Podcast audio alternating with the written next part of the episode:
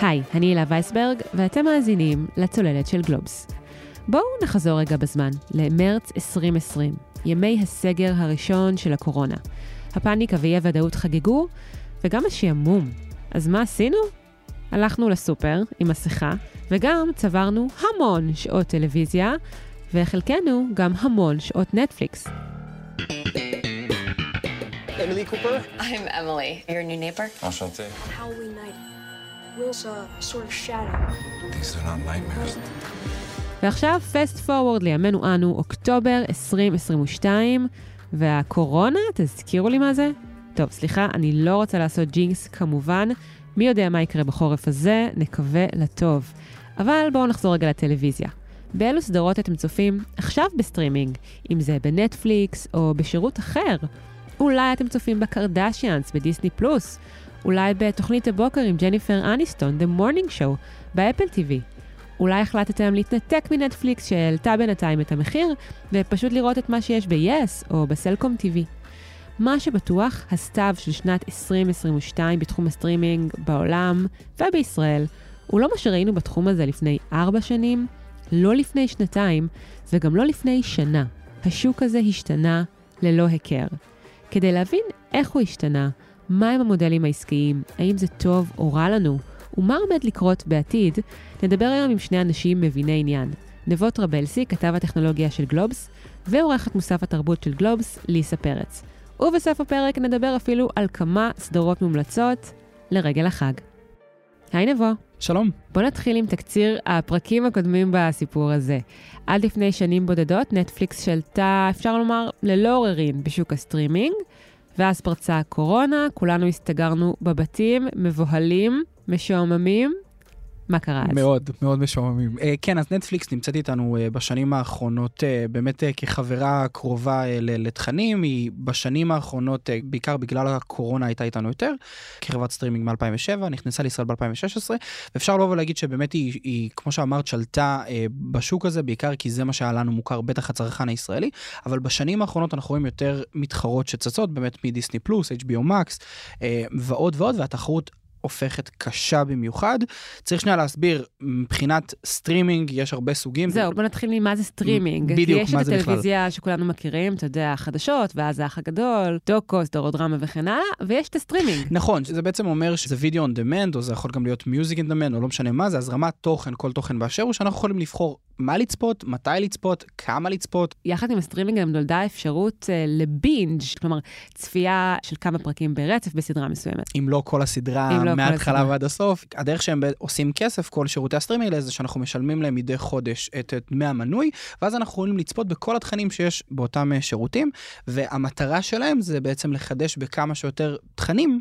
כדי שיהיה לי מה לצפות. אם אני עושה הרבה בינג'ים לצורך העניין ואני מסיים סדרות על ימין ועל שמאל, ואז אני מגיע בסוף החודש ואין לי שום תוכן חדש, יבוא הצרכן וישאל על מה אני משלם על כאן מה אני בעצם. משלם פה. להבדיל מטלוויזיה מסורתית, שתמיד יש תוכן חדש כי אני לא שולט בכמה אני צופה. אז בעצם אם נבחין רגע בין ה broadcast, בעצם בין הטלוויזיה שהלו"ז שלה נקבע עבורנו לבין הסטרימינג, אז המודל העסקי הוא אחר. בעוד בטלוויזיה של ה broadcast, המודל העסקי הוא מבוסס פרסומות, בסטרימינג המודל הוא של אה, דמי מנוי חודשיים. נגיד, מקרה מאוד מאוד טוב אה, שאפשר להסתכל עליו כמקרה מבחן, זה מה שקרה פה בתקופת הקורונה. בתקופת הקורונה אנחנו ראינו שהצריכה סביב שירותי הסטרימינג עלתה משמעותית. כמו שבאמת אמרת בפתיח שלך, אנחנו היינו בבתים, היינו לבד, היינו צריכים למלא תוכן, והשירותי סטרימינג, גם וידאו, גם אודיו אגב, מספוטיפיי ואחרים, בעצם מילאו את החיים שלנו בהרבה תכנים, וכאמור, הבינג'ים השתלטו עלינו לגמרי. שלא לדבר על כך שגם לא יכולנו ללכת לקולנוע, זאת אומרת, הכל התמצא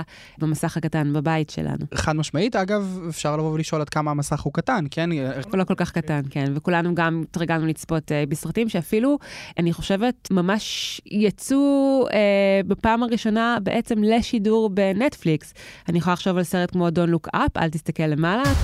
I hear there's uh, something you don't like the looks of. We discovered a very large comet. Oh, good for you. It's headed directly towards Earth. שבעצם מציג אלגוריה אה, למשבר האקלים, מומלץ מאוד. בעצם סרט שכתב, הפיק וביים אדם מקיי, שגם ביים את הסרט The Big Short, מכונת הכסף, מי מכם שמכיר, סרט משנת 2015 שעסק במשבר הסאב פריים בארצות הברית. Don't Look Up היה אמור לצאת לאקרנים, אבל בסוף נרכש בידי נטפליקס, ולכן צפינו בו בעיצומה של הקורונה.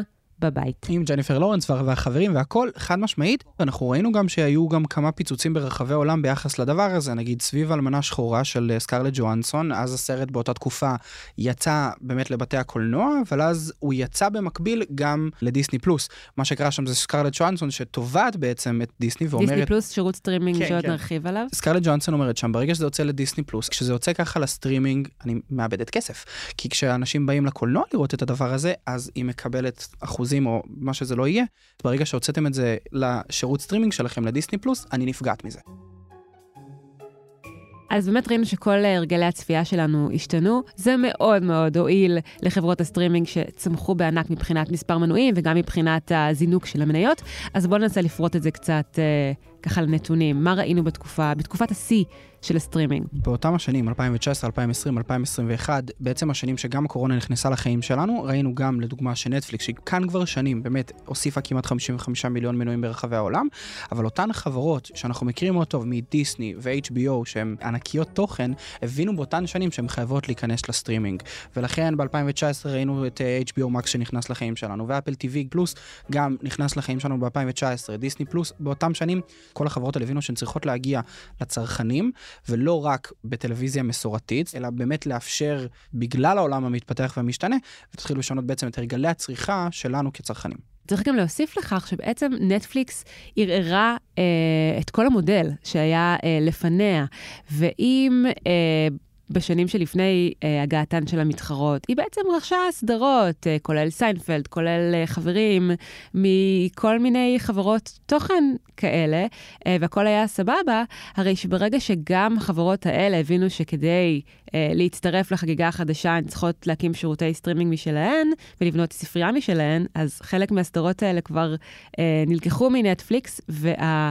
המודל שנבנה היה מודל של חברות סטרימינג אה, נפרדות אה, לכל אחת מהרשתות או לכל אחת מחברות התוכן, בין אם זה HBO Max, בין אם זה דיסני פלוס ובין אם זה פרמאונט, ויש עוד, ויש וכן עוד ועוד. ועוד ועוד, וזה אגב אחד הדברים, אה, אני לא יודע אם את זוכרת, זה אז בזמנו, עוד לפני שדיסני פלוס נכנסה לפה בחודשיים האחרונים, או שלושה חודשים האחרונים, אז אמ, היה תכני מארוול לצורך העניין שהם של דיסני, הופיעו בנטפליקס, בדיוק. ופתאום, עוד לפני שבכלל הוכרז שדיסני פלוס נכנסת לפה לארץ, פתאום ראו שתכנים של מארוול פתאום נעלמים מהז', מהפלטפורמה. מהספרייה. וזה גרם, או רגע, למה זה נעלם? גרם לנו להבין שאולי דיסני בדרך לפה לישראל, וכן הלאה וכן הלאה, וזה באמת גרם לשינוי תפיסה מאוד מאוד Mm, אה, גדול. מעניין. אז למשל, אנחנו uh, כצופי נטפליקס בישראל עדיין יכולים ליהנות מהסדרה uh, חברים, אבל בארצות הברית נטפליקס איבדה בתחילת 2020 את זכויות השידור לחברים, וגם לסדרה אהובה אחרת, המפץ הגדול, מכיוון שהמפיצה וורנר ברודרס החליטה להעביר את הסדרות האלה uh, לשירות שלה,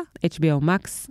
ולשמור אותן בתוך הספרייה שלה באופן בלעדי. זאת אומרת שאם אתה צרכן אמריקאי ואתה רוצה לגשת לתוכן, אתה חייב לבוא גם אליי. זאת אומרת, לא מספיק שיהיה לך רק נטפליקס או רק דיסים פלוס, אתה צריך פתאום להשתמש בכמה שירותים, לשלם לכמה שירותים אה, מהסוגים האלו.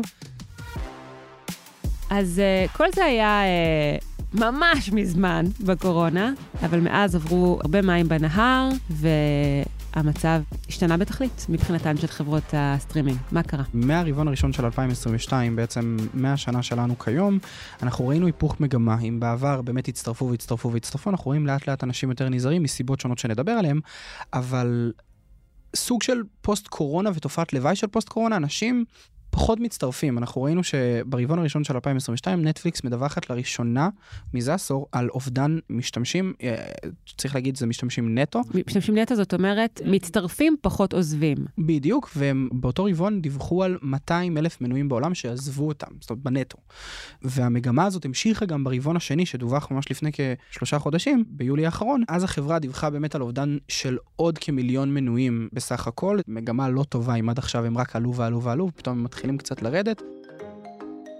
אז נטפליקס אה, באמת התערערה, ותכף נדבר גם על הביצועים של המניה שלה. ראינו את זה גם בקרב אה, חברות הסטרימינג האחרות, שחוו ירידה במספר המנויים. מה קרה בכלל בשוק? אם אנחנו נסתכל בעצם על כל החברות האלה, כן צריך לשים כוכבית שלרוב החברות האלה זה לא רק הדבר היחיד שהן עושות. חלקן אולי זה המרכז, אבל דיסני ווורנר בראדרס, ולא משנה, אם אנחנו נסתכל על כולם, נסתכל באמת בחודשים אחורה, אנחנו נראה קו מגמה מבחינת המניה שלהם של, של ירידה. ירידה חדה של עשרות אחוזים. נכון. לפני שנה. כששיאנית הירידות, אפשר להגיד את זה ככה, זו באמת נטפליקס. בשנה האחרונה המניה שלה צנחה בכ-66 אחוזים. שנבין שנייה את הסדר גודל, זה התחיל אז באפריל כשהיא דיווחה על האובדן הראשון של המשתמשים, אז היא צנחה בכ-35 אחוזים, מחקה 50 מיליארד דולר משווי השוק שלה, שיהיה לנו את סדר הגודל. באוקטובר בשיא שווי השוק שלה היא עמדה על 305 מיליארד דולר, היום היא עומדת על 104 מיליארד דולר, זה ממש מחיקה משמעותית. כן, um, שני שלישים. ממש לגמרי, באמת בגלל התחרות המאוד מאוד גדולה, המצב הכלכלי שלא עוזר, ובאופן כללי, אנחנו רואים כאן שוק מאוד מאוד קשה. אז אל תוך הקלחת הזו אנחנו מכניסים בעצם את הסיטואציה הנוכחית, אינפלציה שגואה ברחבי העולם, באירופה היא נעה סביב 10%, בבריטניה ספציפית שיא של 40 שנה, כשאנשים בעצם מתמודדים עם uh, יוקר מחיה. ועם קושי לסגור את החודש. American households are tightening their budgets and streaming services are taking a hit. A new survey conducted by research firm found 35% of Americans cut a monthly subscription to rein in their spending, while another 36% are considering it. And it's not just US households cutting back. According to Kantar, people in Britain canceled 1.5 million subscriptions this year. וגם הנסיבות האלה מאוד uh, מקשות על uh, חברות הסטרימינג, ואפילו ראינו נתונים די מרעישים לגבי בריטניה. חד משמעית, יותר יקר לחיות, ולכן אם בעבר היה לנו מצב שאנחנו נהיה מנויים לשישה, שבעה שירותים כאלו ואחרים, לאו דווקא רק וידאו, באופן כללי שירותי הזרמת תוכן, אז זה מתחיל להיות יותר מורכב, אנשים צריכים פתאום לעשות חישובים מה הם עדיפים ומה הם לא. ראינו את זה באמת בעזרת חברת המחקר קנטר, אמ, שהיא אה, גילתה, היא באמת חקרה וגילתה שהעלאת המחירים גרמה לזה שארבעה מתוך, מכל עשרה משקי בית מתכננים לבטל שירות סטרימינג. בבריטניה. כן. לאו דווקא נטפליקס, לאו דווקא משהו אחר, ארבעה מכל עשרה משקי בית מתכננים לבטל שירות סטרימינג כזה או אחר. זה מראה עד כמה אנשים עושים איזה מין אה, מערך שיקולים, סל שיקולים כזה או אחר, ואומר, יש לי גם נטפליקס, גם דיסני פלוס, גם ספוטיפיי, ואפשר להגיע להרבה כסף, זה לא רק 50 שקל לדיסני פלוס או לנטפליקס, אלא זה גם וגם וגם, ופתאום אנחנו צומחים וזה תופח ל 300 שקל, 400 שקל לכל שירותי הסטרימינג שאנחנו משתמשים, ואז צריך לעשות שנייה חושבים על מה מוותרים. ובוודאי כששמים על כף המאזניים חשבונות חשמל אל מול טלוויזיה, מגניבה ככל שתהיה, על הטלוויזיה אפשר לוותר, זה כבר נראה אפילו uh, כמותרות בסיטואציה הנוכחית. אז הזכרנו את נטפליקס uh, ברמה הגלובלית, אבל בישראל נראה שזה עדיין שירות הסטרימינג אה, הכי פופולרי? אפשר להגיד את זה, אין לנו באמת אה, נתונים אה, מנטפליקס או ממישהו שיבואו ויגידו כמה באמת בכל מדינה, הם קצת, אה, אולי קצת בורחים אה, מהדבר הזה, אבל אנחנו כן רואים שפה בישראל, כמו שהזכרנו אה, ומוכר, יש פה את נטפליקס ודיסני פלוס וכל מיני אה, שירותים אחרים, גם פה בישראל אנחנו מדברים על אה, מהלך שעומד להיכנס ממש בחודש, חודשיים הקרובים, ברבעון הנוכחי, בעצם אה, מיזם הטלוויזיה החדש של קשת ו-RG, RG חברה אה, שמפעילה כמה ערוצי אה, טלוויזיה פה בישראל. למיזם הטלוויזיה הזה נקרא uh, TV. הרעיון הוא בעצם להציע את תכני קשת שמוכרים, שאנחנו יודעים, גם התכנים, גם הסדרות והכל, ערוץ הילדים, ערוצי ספורט 5, תוכן מקורי ועוד ועוד ועוד, כל הדברים האלה בעצם כחבילת טלוויזיה, כשירות סטרימינג שאפשר בעצם לצפות דרכו. כאמור, אמור לקרות ברבעון הנוכחי, זה באמת אמור להיות במחיר אני אומר נמוך, ועוד דקה אני אסביר, של 40 שקל לחודש, אם באמת זה יהיה המחיר, פה בישראל, כדי לקבל את כל ערוצי הספורט לצורך העניין, צריך לשלם הרבה מאוד כסף. ואם באמת אה, המיזם הטלוויזיה הזה יצליח באמת לייצר את כל התכנים האלו, מילדים, טלוויזיה אה, ותכני קשת, וכל זה במחיר של 40 שקל, זו תהיה בשורה שתהיה קשה. באמת ראינו גם הרבה חודשים שהרגולטורים היו צריכים לבחון עד כמה זה בסדר. זה כמובן יכול לקרות לאנשים בטח בעת כזו של משבר כלכלי, ועוד אנחנו נרחיב לגבי אה, אה, בהמשך. אבל אנחנו באמת מתמקדים בפרק הזה בנטפליקס, גם בגלל שבאמת זה שירות סטרימינג כל כך uh, אהוד, מוכר ופופולרי, וגם כי אנחנו באמת רואים uh, שינוי מגמה דרמטי, עד כדי כך שבאחרונה אפילו התבשרנו שדיסני פלוס, שירות סטרימינג, uh, יחד עם החברות הבנות שנמצאות בתוכו, הולו ו-ESPN, עקפה את נטפליקס מבחינת uh, מספר המנויים. מה אפשר לומר על זה? צריך לבוא ולהגיד שבאמת אה, נטפליקס חוותה בשנה האחרונה, בשנה וחצי האחרונות, באמת את ה... אולי השנה הקשה, השנים הקשות ביותר מאז שהונפקה, היא הייתה גם באמת, כמו שאמרנו מקודם, התחרות המאוד מאוד קשה בשוק הסטרימינג, גם המצב הכלכלי. גם התוכן שאנחנו נדבר עליו יותר בהמשך, אבל אנחנו ראינו באמת שהחברה התמודדה עם, ומתמודדת עדיין עם בעיות מאוד מאוד קשות, וכשאנחנו רואים כותרת כזאת, כשדיסני, אחת המתחרות המר, המרכזיות שלה, אמנם לא בדיסני פלוס לבד, אלא באמת כל שירותי הסטרימינג ש, שיש לה מ-ESPN והולו, מצליחה לעקוף ב overall הכולל את, את מספר המנויים שלה, זה מתחיל להיות עוד ועוד מכות שהמשקיעים ללא ספק מסתכלים עליהם. כי בסופו של דבר, נטפליקס נהנתה לאורך, בשנים האחרונות בתור המלכה הבלתי מעורערת של התחום. כמי שהייתה חלוצה גם בתחום הזה. חד משמעית, והיא הייתה באמת, אה, אה, היא עדיין שירות הסטרימינג עם הכי הרבה משתמשים שיש, אבל כחברה אנחנו רואים שיש חברה אחרת שעוקפת אותה, ו... המשקיעים שואלים האם זה סימן לבאות, אם אנחנו רואים שמגמת הירידת המשתמשים של נטפליקס תהיה משמעותית, זאת אומרת האם אנחנו נראה ברבעונים הקרובים עוד אובדן של משתמשים, או שנטפליקס באמת לוקחת את עצמה בידיים ומתחילה לטפל באירוע הזה, מתחילה באמת אה, לוודא אה, שהיא לא מאבדת משתמשים בסך הכולל בנטו, אלא מתחילה להחזיר אליה משתמשים חדשים. אז לדיסני יש כיום 221 מיליון מנויים סך הכל, ואילו לנטפליקס יש מספר דומה, אבל מעט פחות, 220 מיליון מנויים ברחבי העולם. בדיוק. עדיין מכובד. עדיין מכובד, עדיין, שוב, כי שירות סטרימינג שומרת עדיין כמקום הראשון. כחברה, הנה כבר חברה אחרת עוקפת אותה, אבל שוב, מה שבנטפליקס יצטרכו לעשות זה לבוא ולהתעורר ולהגיד, רגע, איך אנחנו מטפלים בבעיה הזאת, עם העובדה שאנשים רוצים ללכת לתכנים אחרים. אתה יודע, אבל נבוא בכתבות האחרונות שכתבת על נטפליקס, ציירת את שנת 2022 כשנה מורכבת. זאת אומרת, מצד אחד ראינו כן את המניה הצונחת, מצד שני, היו גם כמה הפתעות לטובה. אז למה זו הייתה כזו רכבת הרים מבחינתה של נטפליקס? זו הייתה שנה קשה, ברור שקרה פה אירוע גדול, אבל כן, דיברנו על תחזית אימים שלא התממשה בסופו של דבר. הם באמת ציפו ברבעון האחרון שדווח, ציפו לאבד כשני מיליון משתמשים, הם איבדו רק, רק. אני, אני אומר את זה פה, אתם לא כן. רואים כי זה זה, יש פה מירכאות. יש פה מירכאות כפולות מעל המיקרופון, אמ, כן. רק 970 אלף אה, מנויים שהם איבדו בנטו, אז זה היה יכול להיות יותר גרוע. גם אובדן משתמשים יותר גדול, וגם באמת אה, אולי אה, התחזיות בשוק אל מול מה שבאמת הם דיווחו בפועל. אמ, אבל אנחנו כן כן ראינו, וזו ללא ספק נקודה חשובה ביחס לנטפליקס, אנחנו כן ראינו שהם הצליחו לעשות כמה דברים נורא מפתיעים בתקופה הזאת, אה, ששינו קצת את המשחק, והם מקווים שיעזור להם בהמשך הדרך. את ראית את הסדרה Stranger Things, דברים מוזרים? שמעתי עליה רבות, טרם צפיתי. זה אחד מהמותגים החזקים ביותר של נטפליקס, בסדר? הסדרה הזאת גרפה 1.3 מיליארד שעות צפייה בחודש הראשון שלה. זה, זה מספרים מאוד מאוד גדולים, זה, אז באותה תקופה זה דווח כמספר הגדול ביותר לסדרת טלוויזיה באנגלית של נטפליקס. מה שהיה מדהים במקרה מבחן הזה זה שהפופולריות סביב הסדרה הזאת עלתה על הציפיות של החברה חד משמעית, אבל זה יצא מגבולות נטפליקס. פתאום אנחנו ראינו למי שיש טיק טוק, פתאום הוא רואה את מילי בובי בראון, שהיא השחקנית הראשית בסדרה הזאת. ראה אותה בכל מקום, ופתאום הם הפכו שחקנית שהייתה מוכרת בקטנה, והפכו אותה לכוכבת מטאור ענק. ומבחינתם זה אחד הדברים שנטפליקס עכשיו במסדרונות מפעילים את האלגוריתמים כדי להבין איך, איך יוצרים עוד דברים כאלה, איך גורמים לאירוע כזה משמעותי, להפוך את הכוכבים שלו לכל כך ענקיים ומותגים כל כך משמעותיים. כן, זה הכוח של נטפליקס, אה, ונדבר עוד על האלגוריתם, יתרונותיו וחסרונותיו אה, בהמשך גם אה, עם ליסה. אני רק אציין שביחס לדוחות הכספיים של נטפליקס, אנחנו רואים במפתיע שבשנה הנוכחית, 2022, מדובר עדיין בשנה רווחית בעבור נטפליקס, ולא רק רווחית, אלא שהרווחים שלה אפילו גדולים יותר מאשר אלה שהיא צברה בשנה הקודמת. השנה מדובר בחמישה מיליארד דולר, בשנה הקודמת מדובר היה בשלושה מיליארד. ככל הנראה זה קשור בכך שהיא צמצמה בהפקות. וצריך גם לומר שהיא לקחה הרבה מאוד הלוואות לאורך השנים כדי להשקיע מאות מיליארדים בהפקות וכדי להביא אליה את השחקנים הכי גדולים uh, בעולם.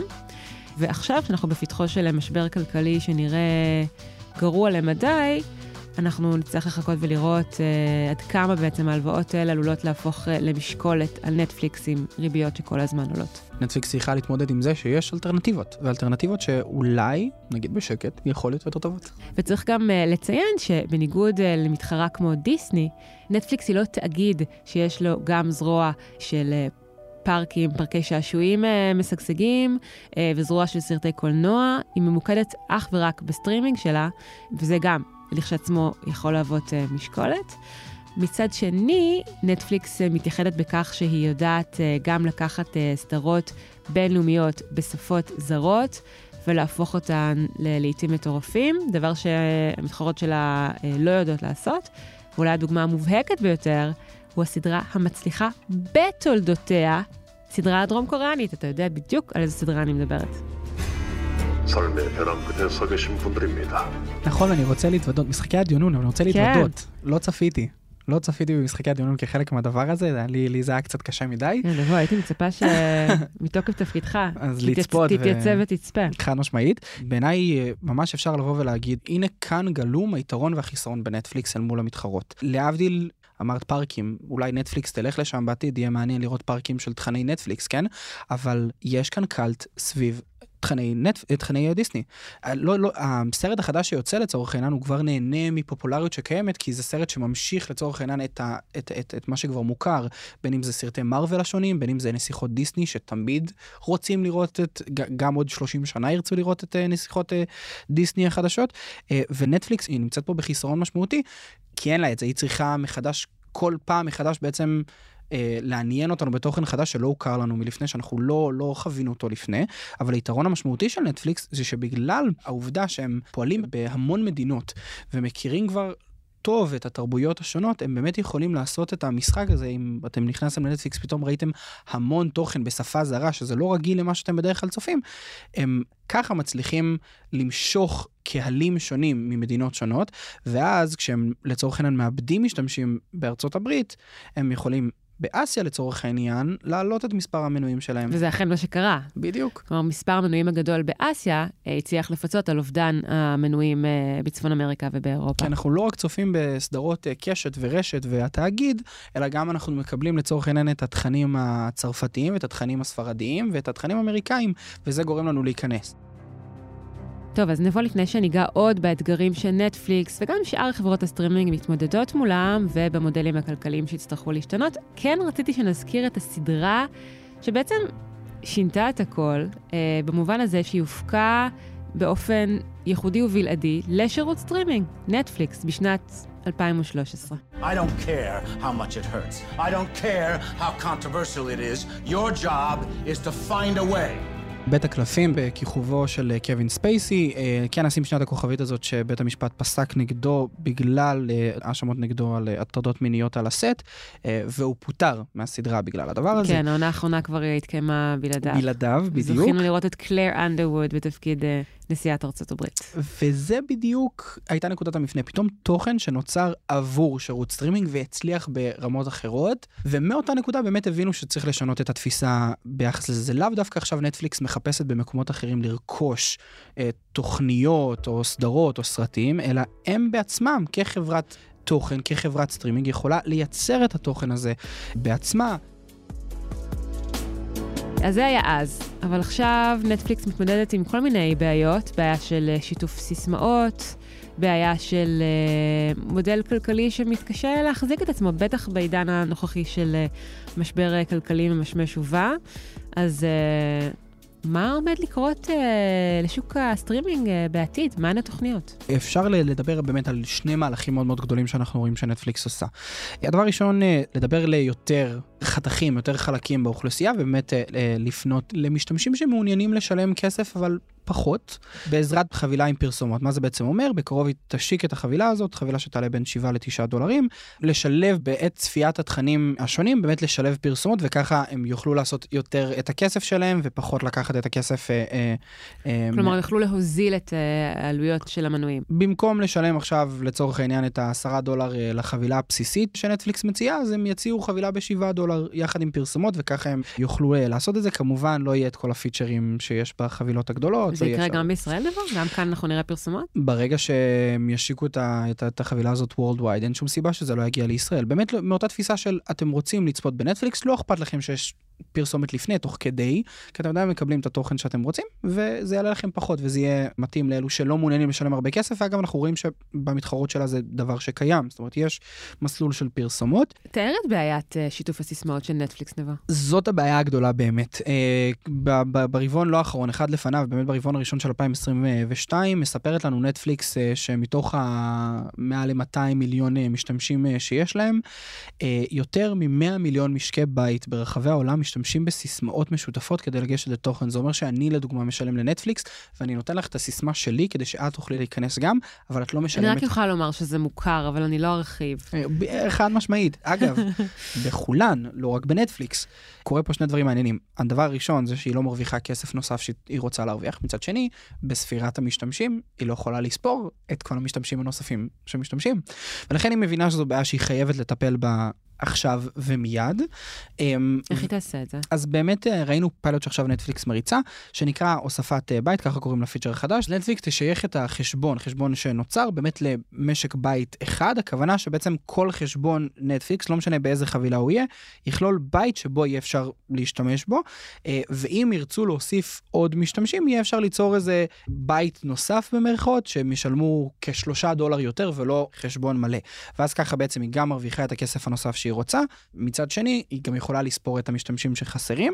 לא אה, לגמרי ברור לנו עדיין איך היא תדע שאנחנו לא uh, מעבירים סיסמה לאחרים, אבל העלינו קודם איזושהי סברה שיכול להיות שנצטרך לשייך בעצם מכשירים למשק בית אחד, וכך בעצם היא תוכל לשלוט על מספר המשתמשים. כי אתה יודע, האגדות על כך ש... שמשתמש בסיסמה uh, לחשבון נטפליקס מופצים לבניין מגורים שלם, נפוצות ומתרחשות והן בעצם לא אגדות. זה חלק מתוך ההבנה של אם אני משלם על נטפליקס וחבר אחר משלם על דיסני ואפשר בעצם ליצור איזה סוג של שיתופיות יותר כיפית כש... קומונת נטפליקס, קומונת כן, נטפליקס, זה טוב ו... לנו ופחות טוב לחברה. וזה פחות טוב לחברה חד משמעית, אז הם באמת באים גם לטפל בבעיה הזאת, וכמובן, כמובן, כמובן, אסור שנשכח את כל התחרות עצמה של התוכן. היא באמת צריכה להציע תוכן הרבה יותר טוב כדי לנצח את האחרות. שלא נדבר על המלחמה שיש להן עם אפליקציות מסוג אחר, כמו נגיד טיק טוק ויוטיוב. אנחנו ראינו באמת מחקר של דלויט שמראה שהצעירים באמת, נגיד 18-24, כבר פחות מעדיפים להיות בנטפליקס ומעדיפים להיות ביוטיוב ובטיק טוק. המחקר מראה שהחתך בגיל שהוא באמת הדומיננטי בנטפליקס זה 24-44, הגילים הללו. אבל שוב, נטפליקס מבינה שיש לה עבודה לעשות, באה להתעורר על הבעיות הגדולות הללו, שתי הבעיות הגדולות וכמובן עניין התוכן, אנחנו נראה לאיפה הם עוד יכולים להגיע. בהחלט, אז אה, לסיום, אה, שוק הסטרימינג בישראל אה, גם אה, ככה צובר אה, תאוצה. מה יש לנו פה בארץ ומה עם המחירים? אז באמת הזכרנו מקודם את ה FreeTV שייכנס בחודש הבא, אותו כרגע כמובן נשים בצד. יש פה כמובן את נטפליקס, חבילות השונות מוכרות, מחבילה הבסיסית שעולה כ-30 שקל ועד החבילה הגדולה ביותר שעולה כ-70. כמובן שברגע שתהיה החבילה עם הפרסומות יהיה גם חבילה נמוכה יותר. יש את אמזון פריים וידאו שאפשר לשלם כ-21 שקלים uh, בחודש, uh, פרטנר וכמה מציעים בעצם דרכם בעלות כזו או אחרת. יש את אפל TV פלוס כמובן, אין המון תכנים שם, אבל זה, זה תכנים קיימים. הצצתי אתמול דווקא, נראה שיש שם מבחר של סדרות וסרטים, וזה יכול להיות אופציה uh, חד משמעית, והם כמובן הולכים למקום הזה. אפל מבינה שהשירותים שהיא מציעה מעבר לאייפונים כבר מתחילים להיות יותר ויותר קריטיים והולכת לשם. אתה יודע, וגם ציינו קודם לכן שבניגוד לנטפליקס היא מתמודדת מול תאגידים שמקורות ההכנסה שלהם מגוונים, אז uh, כמובן שאפל היא דוגמה מובהקת לכך. זאת אומרת, אם הסטרימינג שלה לא יצליח, החברה לא תקרוס בגלל זה. בדיוק, ויש כמובן, לאחרונה ממש, בחודשים האחרונים, נכנסה לישראל uh, חברה נוספת, דיסני פלוס, 39 שקלים, 40 שקל uh, מנוי חודשי, או 400 שקל מנוי שנתי. ואתה התנסית גם בשימוש, נכון? איך, איך החוויה? נגיד את זה מאוד מאוד ישיר וברור, דיסני צריכה לעשות חשבון נפש דחוף מאוד. אגב יום כיפור, אתה אומר. אגב יום כיפור, מתוך אותה תפיסה שהממשק הוא מזעזע. ויש בו המון 아, כן? תקלות. אה, יש רכשים על כל מיני שינויים שיכולים לקרות, אנחנו עדיין לא יודעים להגיד אה, מה יכול לקרות, או אם יעברו ספק אחר או לא, אבל זה עניין אחר. כלומר, חוויית השימוש עדיין לא טובה. צופה בסרט מסוים, ופתאום זה קורס לך ומתחיל לך מההתחלה בלי שום סיבה, 아, אפליקציה וואי. שעובדת לא טוב. אנחנו ראינו ממש בהשקה שיש טלוויזיות שאפילו לא נתנו לפתוח את האפליקציה, בגלל שבעצם הספק שאנחנו מקבלים פה בישראל הוא הספק, ספק סטאר, בעצם ספק ההודי, ולא הטייר המרכזי של דיסני, והדבר הזה גרם להרבה מאוד, נגיד, עצבים מצד הלקוחות, יש כאלה שמקבלים את הדיסני שלהם חצי שנה מתנה מ-yes ללא עלות, מדברים כשהחצי שנה הזאת תיגמר עם אולי לעזוב את דיסני בגלל כל התקלות הללו, כשנטפליקס כמובן נהנית מנקרא לזה תוכן הרבה יותר רחב, מי שמפיצה יותר תכנים זה נטפליקס כרגע, נטפליקס יש לה אה, מחזור אה, הפצה הרבה יותר רחב מאשר לדיסני. וללא ספק הרגלי השימוש שלנו עדיין שם, אבל אה, בוא נראה מה יקרה בעתיד. עכשיו נצרף אה, לדיון את אה, עורכת אה, מוסף התרבות של גלובס, ליסה פרץ, ואיתה נדבר על למה בעצם רבים מאיתנו מרגישים שנטפליקס כבר לא מספקת את הסחורה. ומרתיעה אפילו. מרתיעה אפילו. שלום ליסה. שלום הילה. אז ככה פתחנו ואמרנו שככה בשיחות שהתנהלו פה טרם אה, נכנסנו לאולפן, האמירות הנפוצות היו שנמאס לנו מנטפליקס, אין מה לראות, והאלגוריתם המאיס את עצמו עלינו. מה דעתך? בחוויה האישית, הפרטית שלי, חוויית המשתמש, נטפליקס, די מזמן כבר מיציתי את השימוש בסטרימינג, Hmm. מכמה סיבות. אחד, אה, האלגוריתם של נטפליקס הוא אלגוריתם כפייתי. הוא כופה עליי אה, צפייה מסוג מאוד מסוים, על סמך אה, בחירה כזו או אחרת. אז אולי צריך לומר אה, בסוגריים, שכשאנחנו מדברים על האלגוריתם של נטפליקס, מדובר בעצם באיזושהי בינה מלאכותית. נכון, ש... שבעצם בונה על דאטה ספציפית את הרגלי הצפייה שלך. שבעצם על בסיס העדפות שלנו מציעה לנו נכון. עוד עכשיו, ועוד תכנים ש... דומים ש... לכאורה. אני חושבת שכמו כל אה, פלטפורמת אה, תרבות, ואני מתייחסת לטלוויזיה כ... כחלק מתרבות, אה, נטפליקס לא מאפשרת לי להתפתח כצופה, כלומר, לצאת מהגבולות של עצמי, להכיר לי דברים חדשים, לתת לי אופציה יותר מגוונת ועשירה, ולא תלויה במה שבחרתי. עורכת אה, בכירה ויקרה לליבנו, שדיברנו איתה ממש אה, בדקות שלפני השידור, אמרה שהיא מרגישה שהיא נכנסת למין אולם מראות כזה. נכון. שבו היא רק אה, את בעצמה עצמך, שוב ושוב. אז אני מרגישה שיש משהו כפייתי, כלומר, שהוא נורא כופה עליי. אני חושבת שנטפליקס, מה שמאוד מזוהה איתה, זה באמת מין עושר, כאילו עושר של אה, תכנים זו מארצות. הצפה של תכנים, בדיוק. לתחושתי. כלומר, אין שם סינון, אין שם קנה מידה, אין שם איזה סרגל. כלומר, אני לא מצליחה להבין את המתמטיקה של הדבר הזה. וגם אין עמוד שדרה. נכון, אה, זה לא תוכנית. מייצר אופי. כלומר, בגלל העושר הזה. אני רוצה אולי רק טיפ... שנייה נת לעבור לנבו כדי לשמוע ממנו אם יש רציונל עסקי מאחורי האופן שבו האלגוריתם הזה של אה, נטפליקס פועל, ואני מניחה שגם בשאר שירותי הסטרימינג אה, העיקרון הוא דומה. הרעיון הוא בעצם שכל, אגב, בוא, אפשר לקחת את זה ממקומות אחרים, נגיד כמו אה, רשתות חברתיות ופייסבוק, דוגמה מאוד טובה לזה, בעצם רוצים ללמוד אותך מאוד מאוד טוב, וככה בעצם לטרגט לך את הפרסומות שמתאימות בדיוק לך. אם עכשיו כצרכנית רואים שאת יותר מזוהה בתכני הקומדיה, או באמת אה, אה, אימה, ומזהים שזה הוורטיקל החזק אצלך, זה הסוגה, הז'אנר שאת הכי אוהבת, אז באמת הם ינסו לדחוף לך כמה שיותר תכנים מהסוג הזה כדי להשאיר אותך. הם לאו דווקא ירצו שתשברי את חומות, אה, אה, את, ה, את האזור מוכר הנוח. וה- בדיוק, ואזור כי, הנוחות. כי אם את הולכת למקומות שאולי פחות אוהבי, אולי זה יוציא אותך החוצה, הם עדיפו ליצור את אותו סרט אה, רומנטיקה שמתחיל בזוג שמכירים, בסוף רבים טוויסט ביחד. למה? כי... כי זה מה כי שאהבתי. בעבר, אבל מה שליסה אומרת זה שזה דווקא, אולי אפילו מסמן את הסוף, או מסמן את המיאוס שלנו בנטפליקס ובדומותיה, כי אנחנו פשוט אה, מרגישים שאנחנו אה, חוזרים על עצמנו שוב ושוב ושוב. נכון, אז אנחנו נראה שאיפה שנטפליקס תנסה אולי לחדש עבורנו, זה, שימו לב, מה שקורה שם זה שכשאנחנו נכנסים לנטפליקס לדוגמה, אז יש אה, את הטקסט הזה בירוק, כמה אחוזי התאמה יש לכם אה, אה, לתוכן הזה. וזה תמיד סביב 90 אחוז תמיד ומעלה. זה 98 אחוזים, כן? מהמם. 99, או אפילו 100 אחוזים באמת אומרים, תקשיבו, זה זה, זה בשבילכם. בדיוק, אגב, מעניין לבדוק אם זה באמת מעניין אנשים לצפות בתוכן הזה, אבל מה שבעיקר מעניין בתוך הדבר הזה, זה שהמקום שלהם לנסות לחדש לצרכנים, זה לא יהיה ב... נקרא לזה סוג תוכן אחר, ז'אנר אחר לתוכן, אלא משהו מאוד דומה שמוכר. וקצת לשנות, לתת איזה משהו שהוא מאוד דומה לדבר הזה, מבחינה עסקית להם, ככה הם משאירים בפנים את הצרכנים, מביאים יותר מאותו דבר. דוגמה טובה, דיסני. דיסני בסוף מביאה עם נסיכות הדיסני או עם מארוול, בסוף סר- סרטים יותר מצחיקים, יותר כיפים, יותר נונסנס וכן הלאה. קצת בדומה לאמירות uh, לגבי פייסבוק, uh, אז יכול להיות שמבחינה עסקית אנחנו מתמכרים ונשארים בפלטפורמה, אבל מבחינה אישית, מבחינת יכולת שלנו להתפתח ולהיות מועשרים, זה לא בהכרח תורם לנו.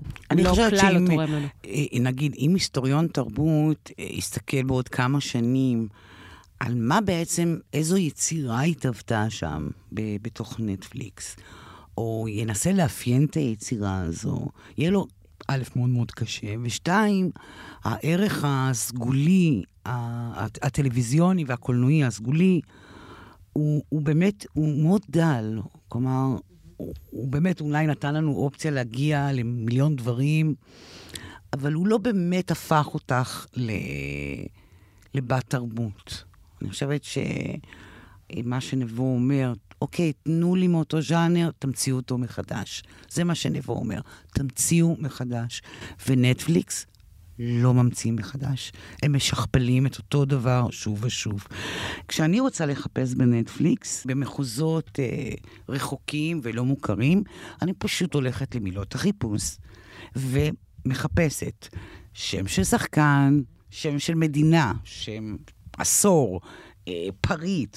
אני פשוט ככה מחפשת דברים. מנסה לעקוף את האלגוריתם. בדיוק. כי אני חושבת שזה מדיום שיש לו חלקים מאוד מנוונים, טלוויזיה, ואני חושבת שנטפליקס תורמת עוד יותר לניוון, ואני לא, לא אשתף עם זה פעולה, בוודאי לא עם האלגוריתם. טוב, אני חושבת שזה חשוב uh, להיות מודעים uh, לקיומו של האלגוריתם ולמה שהוא בעצם uh, מחפש uh, בנו. ולנסות uh, אולי uh, נכון, אבל... לעקוף ש... אותו ולאתגר את עצמנו גם מדי פעם. אני חושבת שכל אדם, uh, כשצופה בטלוויזיה, uh, הדבר הזה עם ההתאמות, עם הירוק הזה, זה דבר מאוד נכלולי, והוא משרת בעיקר אינטרסים כלכליים מסוימים. וכשאני רואה את הירוק הזה, אני אומרת, אני לא, אני לא משתפת עם זה פעולה. תביאו לי 80 אחוז, תביאו לי 60 אחוז. לא, גם, את יודעת, יש איזה משהו שנורא נורא גורם שם להשטחה גם ברמת התוכן. אני רואה שם רוצחים סדרתיים בדרום אמריקה, רוצחים סדרתיים במערב גרמניה, רוצחים סדרתיים בשנות ה-30. עכשיו, את יודעת, זה, זה כאילו, זה כזה שטוח להתייחס לנושא כזה. כאילו, כך אתה רואה אותי? כאילו... אל תקחי את זה אישית. ברור. טוב, אנחנו רוצים בכל זאת לסיים באיזושהי נימה, נימת חג. בוא ניתן ככה כל אחד בכל זאת איזושהי המלצת צפייה משירות הסטרימינג החביב עליו. אוי ואבוי, מהחביב. אה, אני, אני לא אענה על החביב, אני כן אביא משירות סטרימינג אה, ש, שאני משתמש בו, דיסני פלוס. אני אנצל את ההזדמנות דווקא לשים במוקד את התכנים שעד היום לא היו זמינים בישראל ועכשיו הם סוף סוף כן, כל סדרות הטלוויזיה של מארוול, WandaVision, לוקי, כל החברים שם שעד היום מי שרצה בישראל לצפות בתכנים האלה נאלץ ללכת למחוזות הלא חוקיים, הפיראטיים. אה, WandaVision, אחת הסדרות המעניינות שמארוול הוציאה בתקופה האחרונה, לא הכי טובה, אבל מעניינת מאוד. לא הבנתם, יש לנו פה... חובב מארוול. מה אני? ולוקי אותו דבר, סדרה שעומדת לה גם עונה חדשה גם בדרך, יש, יש הרבה מה לצפות שם. טוב, זו המלצה של נבו. אגב, אני זוכרת ששנה שעברה המלצת על הסדרה הרופא הטוב בנטפליקס. בעקבות ההמלצה הזו התחלתי לצפות בה, והיא חביבה מאוד, אבל באיזשהו שלב נטשתי. אם כבר הזכרת את זה, בשנה שעברה גם המלצנו על לא יאמן של נטפליקס, שזה סדרה מרתקת, מרתקת, מרתקת, על אמנם גם למחוזות של הרוצחים סדרתיים ואונס סדרתי, אבל אולי ייצוג הכי חשוב בתקופה האחרונה שראיתי כזה. אוקיי, okay, אז הנה, קיבלנו שתיים במחיר אחד. ליסה, תורך? אני דווקא ממליצה על סדרה, מיני סדרה בנטפליקס של ארול מוריס. ארול מוריס נחשב לאחד הדוקומנטריסטים החשובים ביותר היום בעולם. יש לו שפה קולנועית מעניינת, והוא, ואני ממליצה על סדרה בשם לענה. זה סיפור של סוכן CIA שמוצא את מותו בדרכים היסטוריות. וארול מוריס בעצם מתחכה אחר חקירת המוות שלו, זה משהו שקרה בשנות ה-50 באמריקה. אה, מצאתי את זה לא באלגוריתם, פשוט הקשתי ארול מוריס, זה שוכן בירכתי הספרייה. שתדמיינו את האבק ששוכן מאחורי המדף. ואתם יודעים מה? אפשר אולי לדמיין את זה אולי לספרייה עירונית גרועה. שאולי, נגיד ממש ספרייה גרועה, שאתה נכנס אליה ואתה אומר, אוקיי, אם אני אלך למדפים האלה שם, אולי אני אמצא ספר טוב. אז אתה יודע, אז רוב הספרים גרועים, אבל אחד אולי בסוף. נבו וליסה, תודה רבה. חג שמח. תודה רבה, הילה. תודה רבה, הילה. עד כאן עוד פרק של הצוללת. אתם יכולים למצוא אותנו באתר גלובס, בספוטיפיי או בכל אפליקציות פודקאסטים. נשמח אם תעשו לנו subscribe, ואם אהבתם, תשלחו את הפרק לחברה או חבר שאתם אוהבים. עורך הסאונד הוא ניר לייסט, בצוות הצוללת חבר גם אורי פסובסקי. אם יש לכם מחשבות, הצעות, תגובות או שאלות או כל דבר, אתם מוזמנים לשלוח לי מייל להילה, h-i-l-a, מקף אמצעי w, at גלובס, g-l-o-b-e-s, נקודה co.il. אפשר למצוא אותי ואת שאר חברי הצוללת בפייסבוק ובטוויטר, אפילו בלינקדאין. תודה לכולכם שהאזנתם, תודה לנבו טרבלסי ולליסה פרץ. אני הילה וייסברג, נתראה בפעם הבאה. חג שמח. ביי ביי.